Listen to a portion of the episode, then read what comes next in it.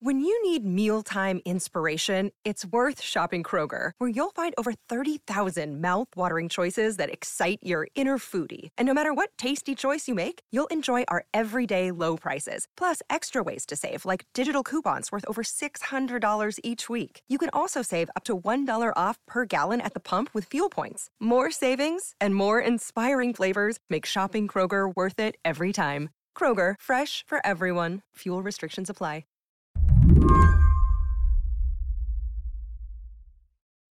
Emily Green has spent months trying to understand how Mexico is policing its border. She's talked to immigration officials, to immigrants themselves, but to find the person she really wanted to talk to, a coyote, a person who ferries migrants from Central and South America to the U.S., she had to go to Guatemala. And I think that when when I was in Guatemala last week, one of the things that that stood out to me is it seems like everybody there actually knows personally or knows of a coyote. It's like, yeah, isn't Fred around the corner? Doesn't he smuggle people? And so, while in my last eight months I've been seeking, desperately seeking a coyote, there in Guatemala, it's like every other person has some role in the business. Emily was working on a story for Vice News when she met Daniel. So, Daniel is a middle aged man. He is a family man with three kids, and he transports migrants from Guatemala into Mexico. He says he does it twice a month. He calls himself El Guia, the guide. So, if I'm traveling with Daniel, what does it look like? Lately, he's been going in sort of four wheel drive trucks and convoys of four wheel drive trucks. These are trucks usually only used by narco traffickers, and the police just don't want to mess with the narco traffickers. So there'll be maybe uh, 12 migrants in each truck, and there are three trucks. And then there's a car that goes ahead to alert of checkpoints. So you're sort of zooming down these back roads of Guatemala and into Mexico. Along the way, everyone gets paid the police, the drug cartels, the government workers at each and every checkpoint. Now he says because there's so many and he has to pay bribes at each one that he generally has the migrants get out of the truck, walk around the checkpoint, and then he picks them up on the other side. Daniel drives just one leg of this journey, getting the migrants as far as southern Mexico before turning around to do it all over again. And he gets paid well too. He told me that he makes around $650 per migrant that he transports. 650 bucks is what most Guatemalans make in a month. Now, I, I want to clarify that number seemed high to me, but I asked him several times and he kept saying until I think he got tired of me and he says he said to me, Ya te dije, I already told you. What what does Daniel think about Trump's rhetoric, about the rhetoric from the United States about immigration.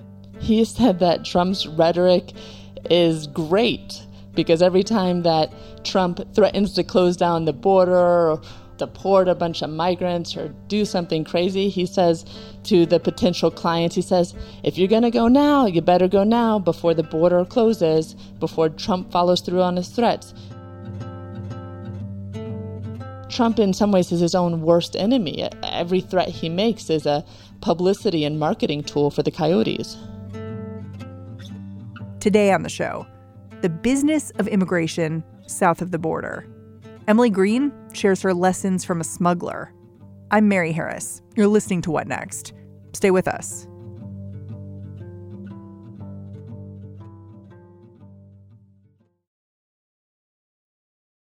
This episode is brought to you by Discover. When it comes to your finances, Discover wants you to know they are the credit card that is always there for you. With 24 7 US based live customer service, everyone has the option to talk to a real person anytime, day or night. Yep, that means no more waiting for quote normal business hours just to get a hold of someone. We are talking real service from real people whenever you need it. Get the customer service you deserve with Discover. Limitations apply. See terms at discover.com slash credit card. What you're laying out is really these interesting economics of the decision to migrate, where you know, you're talking about money paid to the cartels. We never talk about that when we talk about immigration and sort of what's influencing it. You're talking about, you know, the sort of marketing of this journey and how that plays into the decision to migrate. It seems to me, listening to you, like we've seen an influx of people coming to the border, but that may be because of us. I definitely think that Trump's rhetoric has contributed to the influx of migrants at the border. What Daniel laid out to me was a scenario where he said everybody wins except the migrants. The coyotes, like him, they come away with a lot of money. The cartels come away with money. The police come away with money, or let's let's be clear, the Guatemalan and Mexican police. The Guatemalan and Mexican immigration agents come away with money. He did say you can't really bribe the American border patrol agents. That doesn't happen. But yes, it's it's a it's a win-win scenario for everybody except for the migrants. Why aren't the migrants winning? It's still a dangerous journey, and if something goes wrong, you know, they are the ones that usually pay the price. So you say that Daniel says you know, doing this job is getting kind of easier. How is Mexico's government responding to this surge of people from Guatemala going through their country trying to get to the United States? Mexico has a new president who came in on December 1st, Andres Manuel Lopez Obrador. And when Lopez Obrador came into office, he came in on a platform of we are going to embrace the migrants and give them jobs, and there's more than enough jobs in Mexico.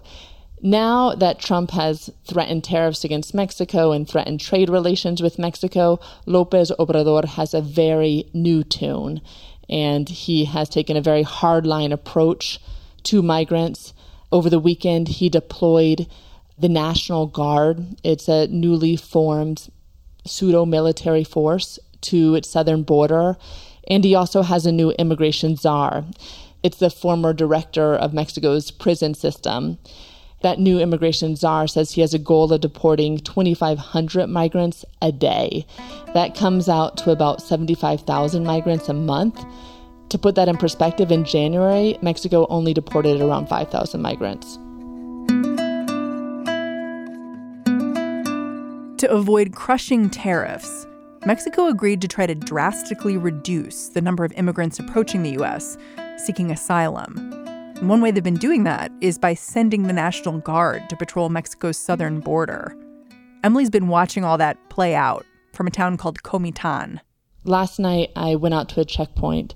It's a two lane highway, and there were about seven to eight National Guard officers guarding the checkpoint and stopping cars and looking in, looking for migrants, opening the backs of trailers to see if they were hidden there. The thing that is striking to me is they are carrying these massive guns. Now, if I knew a little bit more about guns, I could tell you what they were. All I can say is they are really big, like two feet long. Is that new?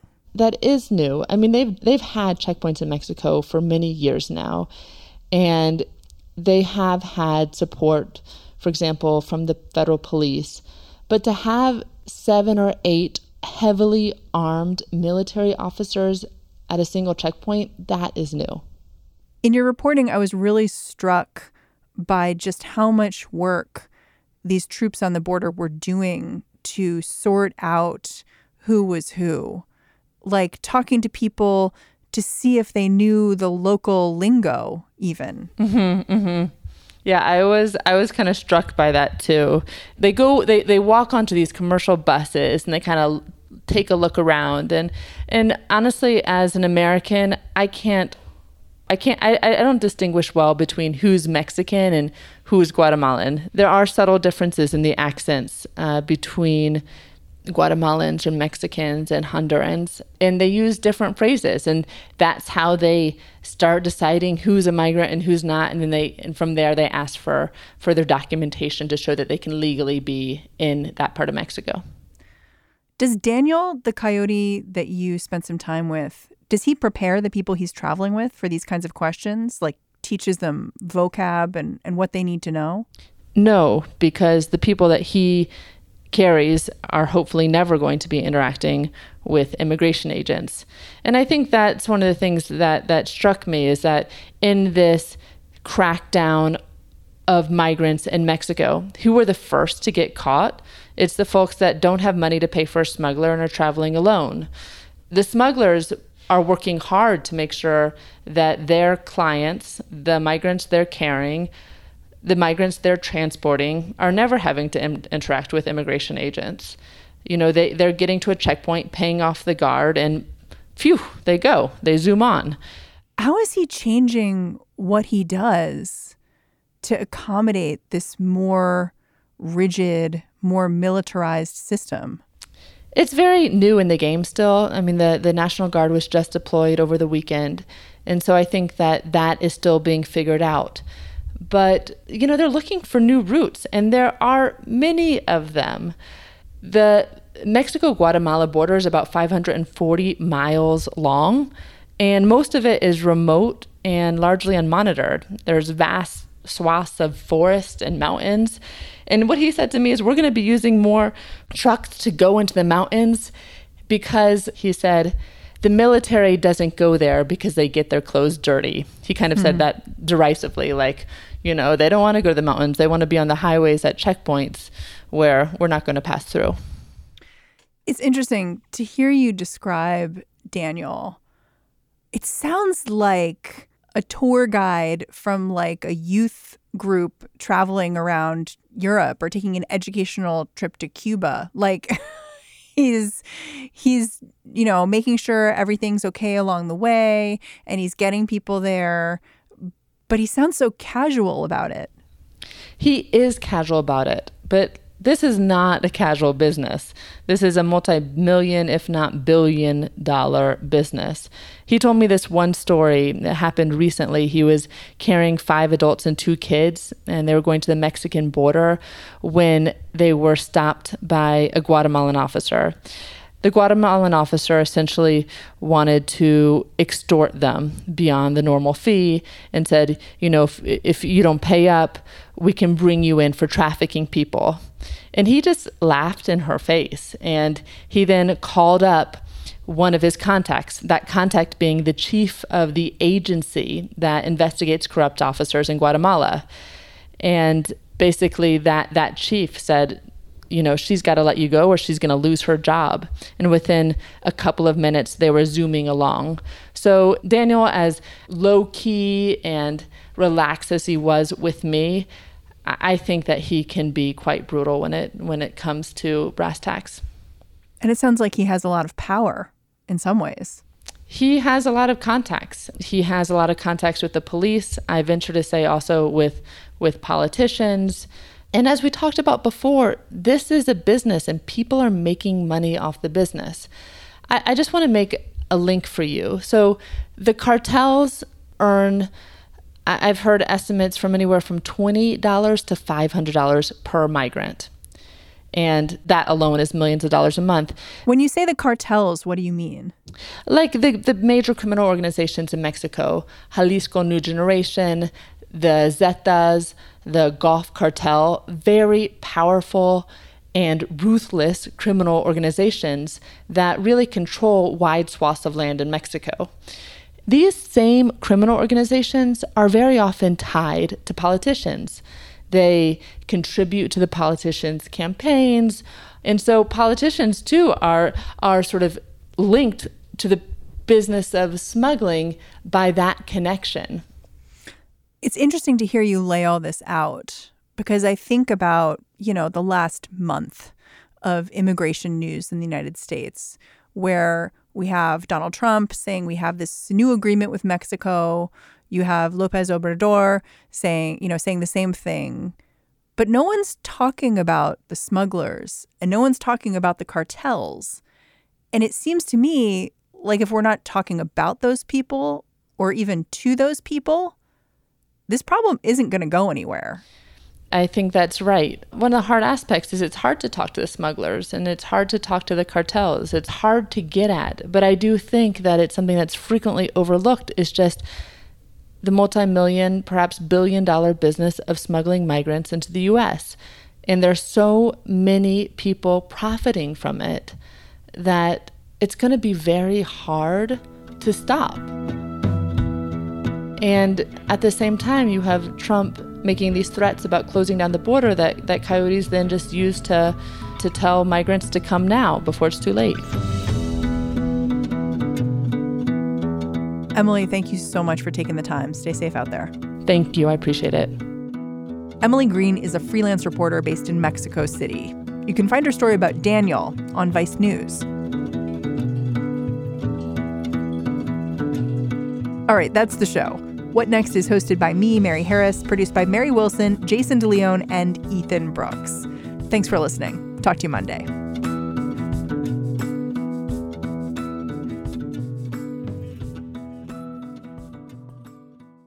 It is Ryan here, and I have a question for you. What do you do when you win? Like, are you a fist pumper?